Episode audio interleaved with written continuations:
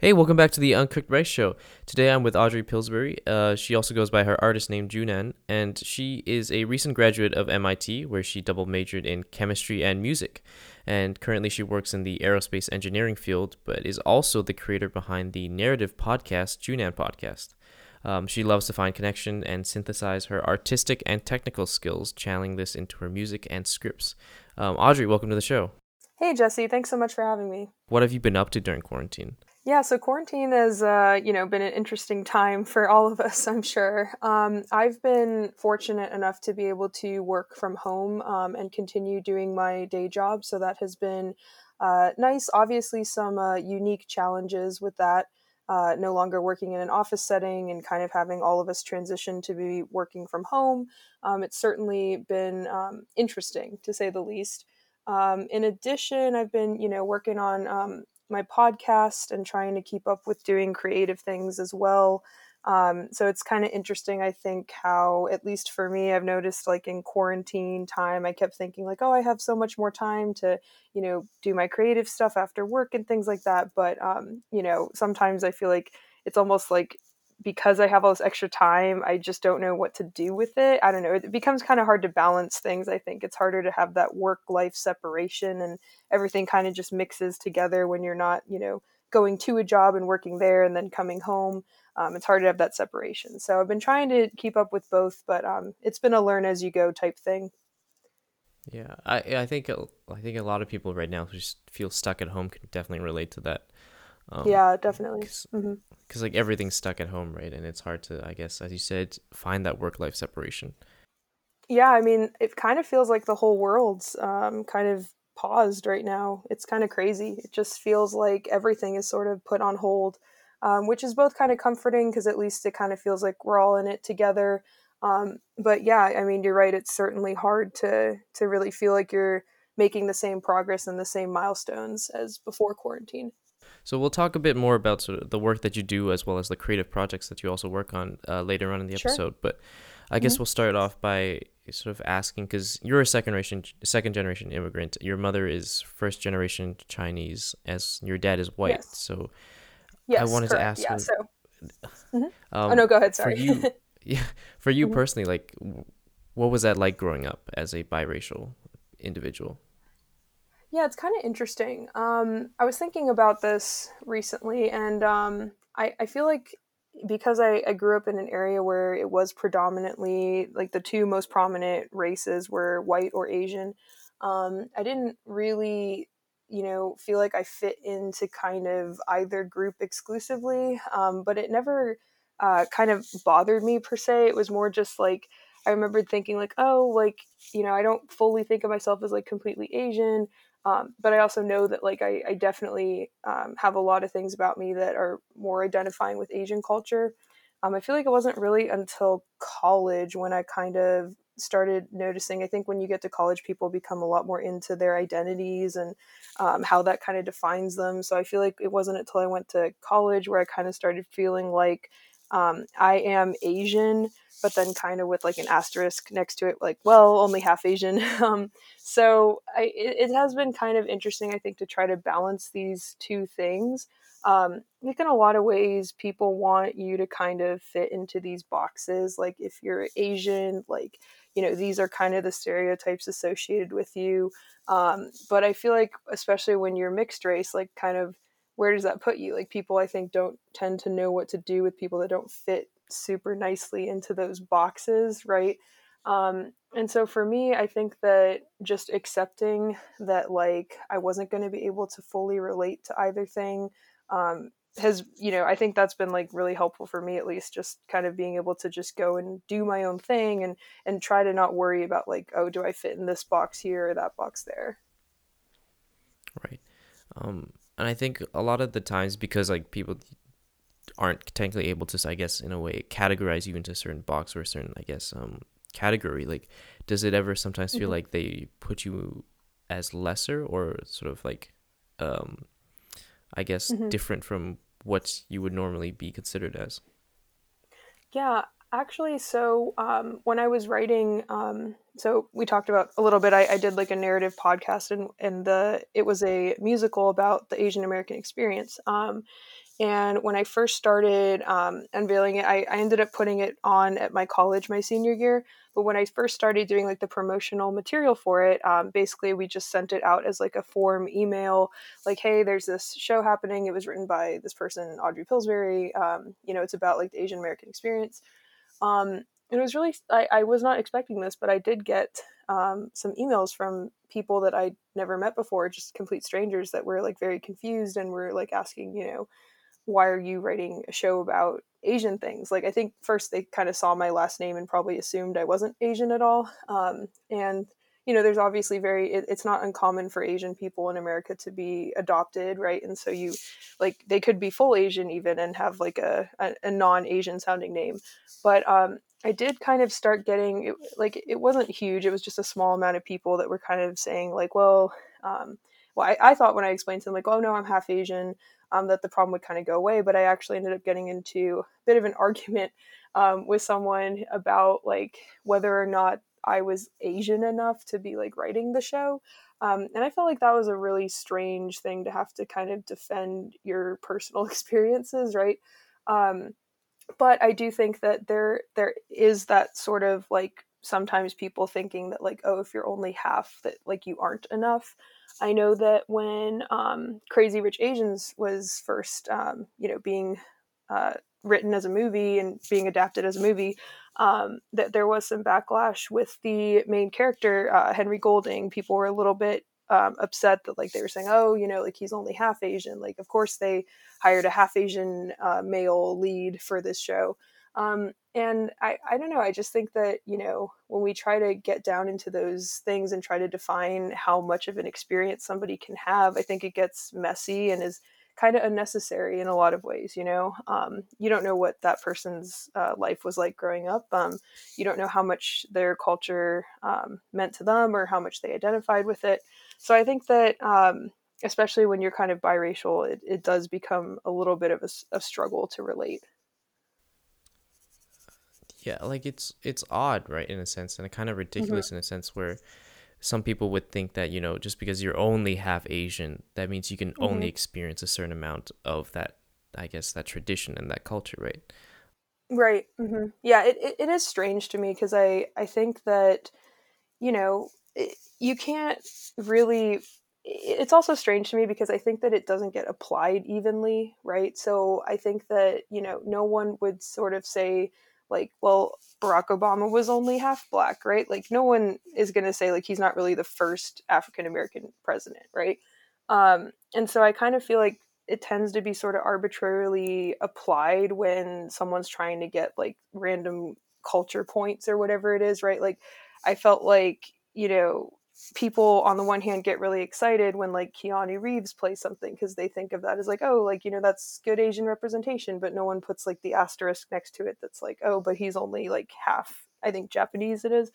Um, so I just think that it doesn't really get applied evenly all the time and so that's why I think it's better to just you know not try to get down into the technical weeds of like how blank are you and just see you know I think everyone has their own unique experiences that they can talk about um, and you know i think that we should just kind of open it up to that rather than saying like oh like maybe you're not qualified to talk about this because you're only half or a quarter or whatever it is. Right and like you can't really like who's to say somebody is responsible or somebody is able to you know define how much of an experience somebody has or like how much how much asian you are right Exactly. Um, yeah. You know, it's interesting. Yeah. Actually, I saw this test being circulated around yesterday that was like this "How Asian are you?" test, um, and I, I, took it out of curiosity, and it was kind of funny because I got almost exactly fifty percent on it, which is really.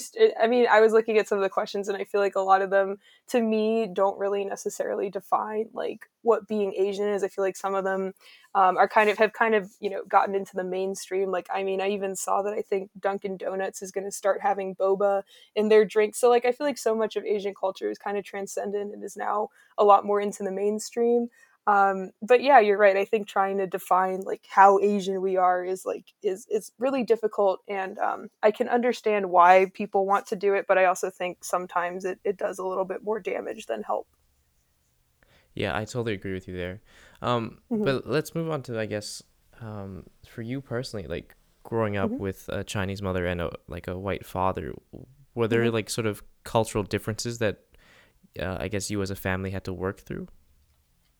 Yeah, I think that um, there certainly are. I, I mean, I think that, you know, so also I, I should say too that like my parents mean the world to me. Um, I love them so much. Um, they've really been kind of the main drivers and forces in um, all the successes that I have had in life. So I guess just shout out to them and like a big thank you. Um, but yeah, I will say that I think that, you know, as with any uh, varying culture. Like I think even just even if I'd had like two Asian parents that were both immigrants, you know, coming and trying to assimilate into American culture, that would have been um, a very um, difficult experience. But I think when you kind of have, I guess, two different cultures kind of coming together, there certainly are going to be clashes. But I think overall, um, I kind of felt like I had a very good blend of the two. Um, I think a lot of the stereotypes with like Asian mothers, um, I, I, didn't really experience those sorts of things. Like my mom was always super supportive of uh, me doing sports if I wanted to, or if I wanted to do musical theater. Um, I never had to deal with those types of like um, Asian mom stereotypes. Um, I do think that and also a great thing is that my dad is like super um, into exploring uh, like Chinese food. Like there's really nothing that he won't try. Um, and like I think that we've had a pretty good blend of the two.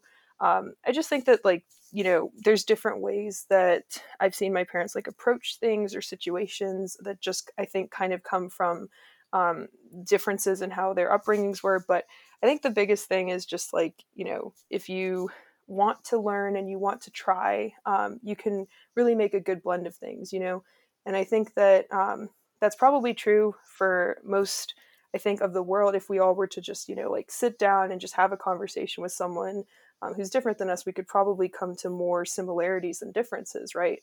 Um, so I, I, think that in general, my upbringing has been kind of um, a really good blend of the two. And at times, like sure, it's it's definitely been difficult, but I think overall, um, I think it's been at least for me, I look at it as all a plus and all a benefit to myself. That's that's good to hear because um, Thanks. I think uh, a lot of the times, like I think when people grow up in, I guess, different environments or like having struggles, tend mm-hmm. a lot of the times reflecting back, there are a lot of negatives that come out of the situation. But I'm glad to hear that you know you're able to reflect on it and realize that you know even though there were some difficulties, like overall it was a very mm-hmm. it was a positive process to you know in the development of yourself as an individual, right? Yeah, no, and I I definitely think that um, that that's kind of hindsight looking back as well, right? I think um, like now that I'm recently graduated college and I'm kind of, you know, I'm, I'm still in my early 20s, but like I feel like it's, I, I, feel so differently about so much than I did when I was like a teenager, for example, right? Like I think um, once you've kind of gone through college and start doing things on your own and start having a job and things, I think it just gives a different perspective and I kind of can reflect and look back on things um, in my teen teenage years and kind of be like, oh, I just didn't know anything at the time, you know. um, so I kind of reflect back as well and think like, um, you know, my my problems back then seem so much smaller now. Um, but you know, when you're a teenager, like everything feels like the end of the world. So yeah, that that's definitely true. Yeah. Um, I wanted to ask this as well, like, um, mm-hmm. because like now as you like you recently graduated college, right? And mm-hmm. you, I guess, have taken some time to reflect, and I was wondering, like, have you seen any differences in, I guess, the way the people around you sort of treated you and sort of your identity? Was it different in high school compared to then in university? Um, I think I think that so in in high school, I feel like we all were kind of just um, you know, in high school especially, like people are always gravitating towards people that they're most similar to, right? Um, so, so I think that like in high school, you, you see a lot more, um, you know, distinctions of like, okay, there's like the Asian group of friends hanging out. Uh, here's like the mostly white group of friends hanging out. And like, I think that things just kind of tend to get divided that way. Um, and I don't, I don't necessarily know why. Um, and I don't think it's necessarily like inherently a bad thing um, I just think that in, in general, like in high school, we all want to find uh, the people that are most similar to ourselves. And so you kind of gravitate to that. I personally was kind of bouncing around between different groups of people. And I think maybe looking back on it, part of that could have been because I, I kind of felt like I wasn't in between of a lot of these groups. Um, I think in college, the biggest thing that was different to me was like, you know everyone's living together and, and you're just surrounded by so many just different people and people that are so different from you. And i think um, just because you're kind of put into those um, situations that you probably wouldn't have sought out otherwise maybe um, i think that you just become you know used to hanging out with people that are just all different backgrounds and races and religions and all different types of people um, that i probably wouldn't have met any other way if i wasn't you know going to classes with people like that or living in an area where there were so many people very different from myself um, so I, I, thought that was like um, a really great experience for me and I think that because of that, um, I always felt, you know, very accepted in college. I, I, felt like I had a great group of friends, and in general, all my peers were, for the most part, very welcoming. Like I said, there was like a few sticky situations when I started um, trying to put my own art out there and stuff like that. I think, um, but you know, ultimately, I don't look back on it and have any bad feelings about it because I think um, when you're putting you know your art out there you have to be open to the fact that people are going to criticize you or criticize your work and you kind of just have to be comfortable with that. Um, but i do think that for the most part um, i felt very accepted in college and and it wasn't so much that like i felt unaccepted in high school but i just think it was it was different if that makes sense. I just felt like it was a very active space in college to just be who you wanted to be and if someone had a problem with it then you kind of learn to accept that and move on. Um, so overall I, I think i hope that kind of answers your question. Yeah that that definitely does. Um okay, I think, good. um, yeah i think there definitely is like a i guess a sort of difference in the sense that um, even though high school might not have been unaccepting it's definitely more evident that you know being in a university where there are more people and more cultures and more mm-hmm. traditions mm-hmm. right it's just mm-hmm. more evident that it was a more accepting community yeah and you have more spaces i think um, and and just more time too like i mean in high school i feel like everything is just i mean not that college is is not super busy either of course it is but i think in high school it's just different like you don't have those spaces where you can really express yourself or feel comfortable like putting yourself out there more i just think it's a total different game when you get to college right and on that note i wanted to talk about sort of like uh so like you spend your time as a like in the aerospace engineering field right um, yes so that's that's on, my day job yeah, yeah. mm-hmm. but on the side you've also created this narrative podcast as you mentioned mm-hmm. and that idea of like having you know diving into both the scientific side as well as the artistic side it's not a really commonly talked about i guess um, topic mm-hmm. right oh yeah no I, I totally agree with you i think that it's always personally fascinated me because obviously like mit is such a technology like we're known for our science and our technology and our engineering um, and it like is always fascinating to me that we also have a really great arts and humanities program um, that doesn't get talked about as much. Um, but I also think that um, I've always found the intersection of the two to be so fascinating.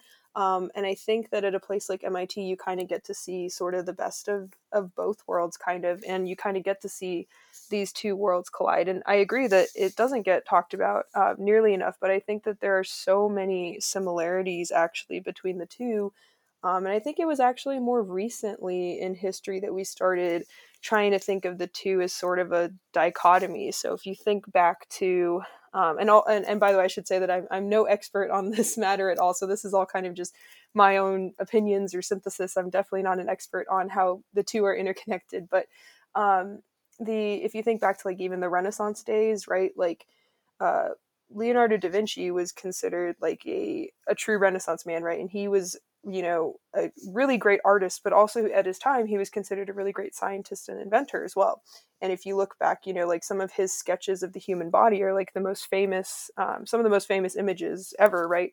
Um, but he had this understanding that like he didn't feel he could sculpt or paint if he didn't understand how the human body looked and how it worked. So he spent all kinds of time trying to dissect the human body and really get down into like the nitty gritty of the science behind how we moved and and all of that in order to make his art better. Um, and you know, the Renaissance was really a time where there was a scientific um, rebirth as well. Like people were doing all kinds of scientific and engineering research.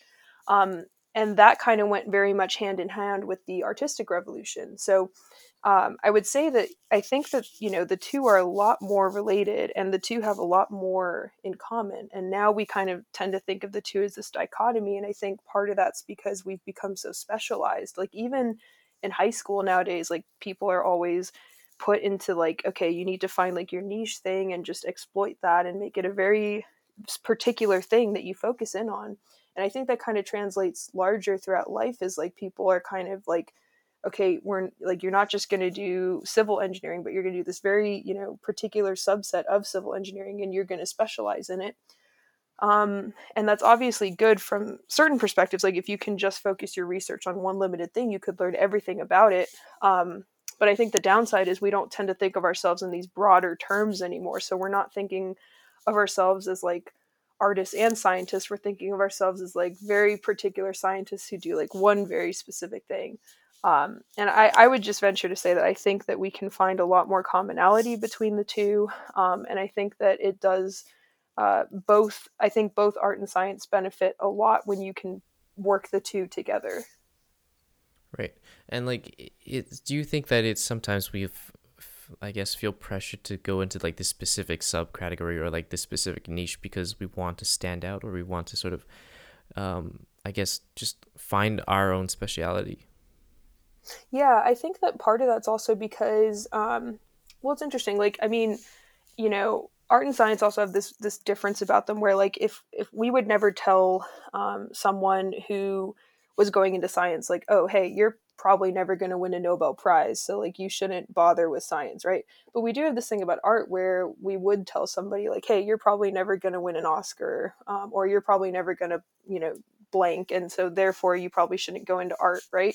So we do have this kind of um, interesting like dichotomy there where it's like okay we we don't think about doing art sometimes just for the fun of it um, i think that you know certainly there's a lot of people that would say that art's just a hobby for them but we almost i think in art communities that i've been a part of almost look at that as like a, a bad thing or a negative like I know that with certain art communities, it can be very much like if you aren't, you know, doing it full time and you're not like a struggling artist, then you're kind of selling out, or, you know, the work that you're doing is not really the same as someone who's like laying it all out there and doing, you know, art 100% of the time. Um, but I think we're kind of undervaluing the fact that like you can do art just for the pure enjoyment of it, and it doesn't have to be something that you're going to make money off of or win an award at or something like that. So, um, yeah does that i think that kind of answers your question um, yeah yeah and like it's weird because like um, a lot of the times again like what we've talked about earlier with your biracial struggle the similarity there is that like people tend to pick and choose like mm-hmm. what is more valuable right and so a lot of the right. times with this idea of this like dichotomy people tend to put more value on sciences and you know things that are mm-hmm. that can provide tangible value to it right yeah, and it's it's kind of strange because I think that people like to think that these things are more different than they actually are. Like for example, I think you could say that at the root of it, both science and art are kind of rooted in the same ideas. In that, like you know, in general, a lot of people are doing either to get some sort of economic benefit, whether it's wealth or cultural capital or something like that. Um, you know, ideological freedom, like exchange of ideas, like all those types of things are kind of prevalent in are, are kind of prominent in both art and science. Um, but I, I think that the difference is people tend to think that if they're pursuing art it's like extremely introspective and they're kind of trying to present this super like unique thing to the world. But i think in a lot of ways science is kind of doing the same thing. Um, I, I do think that you know people like you said want to put you like you have to either be an artist and you have to do that 100% of the time and if you're not like struggling and on this like ex- i mean we do also in america especially i think have a kind of unhealthy obsession with someone who's like a tortured artist and like um, i think that sometimes can be very unhealthy. Um, but I, I, but I do think like you were saying we do have this sort of thing like you're either this or you're that um, and I think you know people aren't that simple like I think you know Albert Einstein was like a phenomenal violinist as well in addition to his um, science that we all you know obviously know him for um, but I, I think that there's so much similarity and I think trying to put yourselves in these boxes is is definitely less helpful. Um, it's it's more harmful than helpful, I think. So I think that there's a way that if you're interested in more than one thing, you can definitely synthesize the two. Um, I know that for me, I always thought of things something like chemistry, for example. Like chemistry is all about, you know, how are we going to put these different molecules together to make something else? And when you start learning organic chemistry, it really is like about, you know, taking all these different things in the periodic table and like learning the language. Like it really is a language of learning the periodic table and like sorting them together and how are we going to make um, this compound. And I've always thought of it as like, I mean, that's really what music is in a lot of ways too. I mean, music is taking, you know, the musical alphabet, all these notes, and finding a way to put them together to make a song. Um, so I mean, obviously that's kind of like a, a, cheesy analogy, but I think in a lot of ways it's it's kind of true. Like when you really think about um, art or science at its bare minimum, I think they have a lot more in common. Yeah, I, I totally agree. Like it's again, it's just it's it's not one or the other, right? And I was right. wondering for you, like growing up, did you ever feel limited or pressured to have to pursue one or the other? You know, it's interesting because I think that I, I, think for a lot of um, other Asian Americans, I think they probably do feel like they couldn't be accepted if they tried to, you know, pursue arts in the creative industry. Um, but I actually never felt that way. It, it's interesting. I did have a moment in college, though. I had started um, doing an internship in a lab um, in this one professor's organization.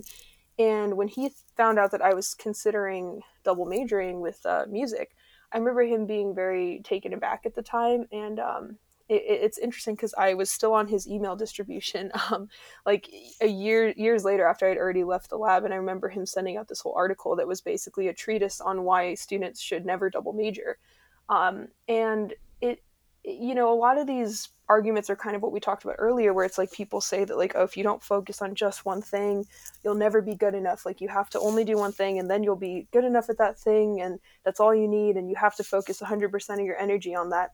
But i just personally could never find myself wanting to do that. Like i always felt like i had to have a balance and to me having a balance is like you know i need to exercise i guess both both sides of my brain if we want to think in those terms. But um, I always felt like I had a lot of support to do more than one thing. Um, I, I'm in general just my nature is to be very risk averse, so I always felt like if I wasn't putting my eggs in one basket, it would benefit me in the end of it. So um, I always tried to be very broad in everything that I, I did, and I think um, for some sometimes I, I, I received more heat um, from that for like through my teachers or professors or things like that who were obviously their paths in life were very like we're going to do all this research in like one very specific area um, and that's you know probably worked out well for them. Um, but i think that you know obviously that's not the path that everyone needs to take. Right. And like again it's it's not a very familiar concept right where um, right mm-hmm. yeah people sort of engage in higher education especially with two different sort of degrees that uh, are again viewed differently right Right. Um, mm-hmm. And I, I always thought that, like I said, I always, I always felt like I could see a lot of similarities between the two. I mean, I think that, you know, I, I like to think of too, like so much of science is is very beautiful when you think about it. Like there's these amazing images of you know molecules and structures. Um, you know the really famous Pink Floyd album Dark Side of the Moon has like one of the most famous album covers images of all time but that's just um, a glass triangular prism dispersing light into color right? Which is like a very fundamental science concept. Like I think there's so many things where you can find beauty in both and and to me I think that the more we explore that really the better.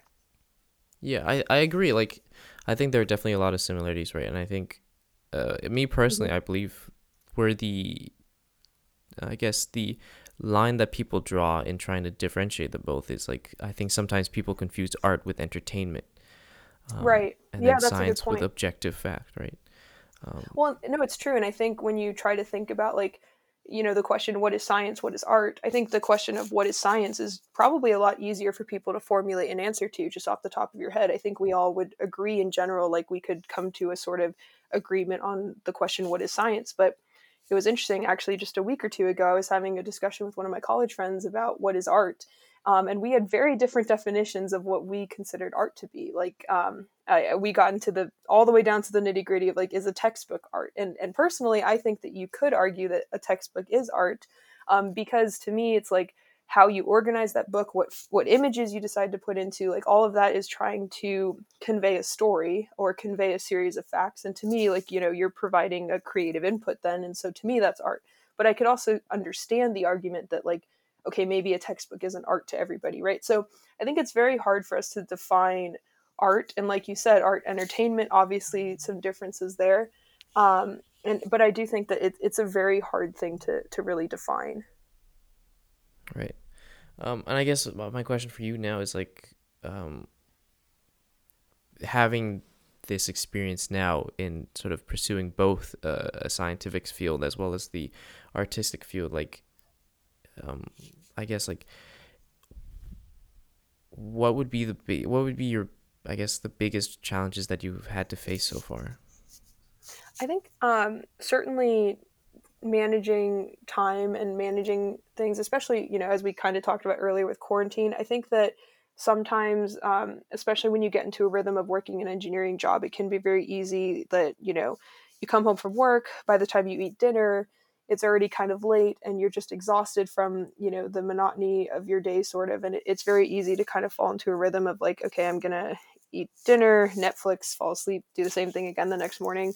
Um, I think that it it can feel hard maybe to have that renewed um, sense of creative passion all the time um, especially now with quarantine where it's just really hard to separate your life from your work now because you're not really going to work anymore um, but i do think that you know for me i've found a way to and i'm obviously still learning and still adjusting but i've kind of found a way to make sure that i am taking enough time for myself and taking enough time to pursue the creative things that i want to do um, but also taking the time to enjoy the work that I'm doing in my everyday job. Like I, I truly, genuinely do really enjoy the engineering work that I'm doing. Um, and I think rather than thinking, because the last thing you want to do is to think of either as a chore, right? Like you never want to think of your job as a chore or the art that you're doing. The art should be like obviously like a really fun part of your life. So you don't want that to be a chore either. So I think just trusting in your gut and yourself to be like, hey, I need a break today and I'm not going to follow my crazy schedule that I have. Um, I think that's been important for me to remember to enjoy kind of all the different moments of my life because I do like having a broad life. And so I think just reminding myself that, like, hey, like I'm proud of what I'm doing, I'm happy where I am, and I'm on the right path. Right. And like, uh, uh, I don't know if you'll agree with me, but like for me personally, it's like because um, I'm pursuing like economics right now, which is it's mm-hmm. like a pretty objective, I guess, in a sense, um, boring subject. But I'm also doing this podcast on the side, right, to sort of, uh, yeah. I guess, tap into my creative side. And for me yeah. personally, it having to like, I guess, um, dive into these both of these sort of fields. It's it, to me, it's always been something that's you know broadening something that's about broadening my own experiences and i think mm-hmm. where people i guess sort of um, question or criticize that I guess that path is because like I guess it's not a very safe option, right? Um, mm-hmm. Mm-hmm. But to me, I think going down one narrow path or like one safe route has always been sort of limiting to me, and it seems quite yeah. limiting. And I wasn't sure if that was the same for you. No, I, I would completely agree with that. I think that um, you know I, I think that there is a, a valid argument to be said that like like I, I can't fully disagree with someone who says like hey like if you don't ever devote yourself to one thing you'll never be great at it. Like if my if my goal were to like go to the olympics and i was like no i, I want to do sports and write a musical like you know i feel like you know there's certain things that if if that's your goal is to like be the best in something like obviously you need to devote all of your time and energy into that one thing um, but I think that, you know, at least the way that I look at life and what I want out of life, I think that I want more diverse experiences and to have more broad interests and to, to do different things. Like you're saying, I think that it sounds like for both of us, the path that we like is to be able to have different things that we're we're balancing and and seeing different experiences. Um, so I would completely agree with that, and I, I think it's actually interesting because um, I think economics, you could even argue, is sort of an art in a lot of ways too, right? But I mean, I understand what you're saying. It, it is still kind of you know a, a science and a discipline. So Yeah, no, yeah, I agree. It's it's definitely there are definitely aspects to it, and again, it's like what you said, right? It's not hmm different. Like a lot of the time, science and art is are connected, right? Right. Uh, Yeah, in a sense. totally. hmm And so on the Uncooked Rice Show, we have this thing where we ask our guests uh, if they have any insight or advice that can help turn our listeners and viewers from what they are now, which is like uncooked, hard, raw rice, into something that's a yummy bowl of goodness. Yeah. Um, and I was wondering for you, Audrey, um, hmm what advice would you be able to give to, I guess, the young generations at Asians um, uh, who are looking t- towards planning their future but are uncertain of whether or not they should, I guess, um, dive into multiple different, I guess, uh, of their passion, multiple different passions of theirs, or focus on just one narrow one. And so I was wondering for you, like, do you have any advice to sort of help people deal with the pressures of others putting them into like a specific category or trying to put them into a specific box or a set of checklists? Yeah. Um, so first I'm gonna make a really terrible joke and just say that like, you know, I, I loved your analogy about like the uncooked rice and everything, but rice is always better with a little bit of salt, right? So take everything I'm saying with like a grain of salt. Um, but this is just like yeah. my yeah, this is like my personal advice and I'm probably very unqualified to be giving anybody advice. But um I would say that um you know, especially as young Asian Americans uh, today, I think that there's so much opportunity. I think that we're just, especially if we're talking about in media and things like that, we're we're constantly, I think, at a point where we're seeing more and more Asian representation, and um, I think that now it's exciting because for young people in America, I think it's very um, good to see that you could actually be a young Asian and, and see people on, on big screens that look like you and and um, and you could actually see a path where if you wanted to go into entertainment and media, you could envision what that would look like for you. And I think that's exciting. I think we're in an era that is a little bit different in that way now, and we we're starting to see kind of a rebirth of that. Um, so I think that's very exciting. But I also would say that advice wise, um, I think, you know, it, it sounds cliche, but really just follow what you want to do. I mean, don't let someone put you in a box and say, because you're this, you have to do that. Um, find the intersectionality in things and find uh, what makes you happy. If you know that you're on a path and you want to devote something to a very specific thing that you want to do, like make that your whole thing. Um, but if you don't want that, um, and you don't know what you want to do, keep an open mind and really just try to learn and explore and broaden yourself and see what you know piques your interest. Um, but again, like don't ever feel like you have to be pigeonholed into something. Um, I really think that we're at a point right now where you can do anything that you want and you can find a way to do it. So I guess that would be my advice. Yeah, that's great advice because I think again, like a lot of kids nowadays still still feel pressured either by you know society or by their Asian traditions and culture to you know go down this safe route and not sort of focus right. on anything else on the side, right?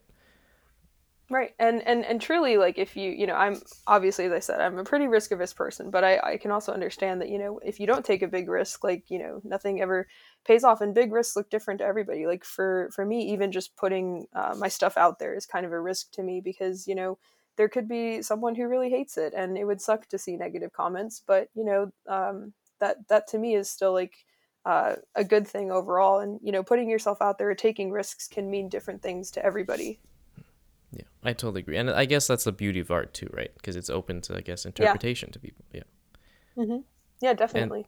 hmm so on that note, Audrey, if people wanted to sort of contact you or reach you on social media, where could they find you?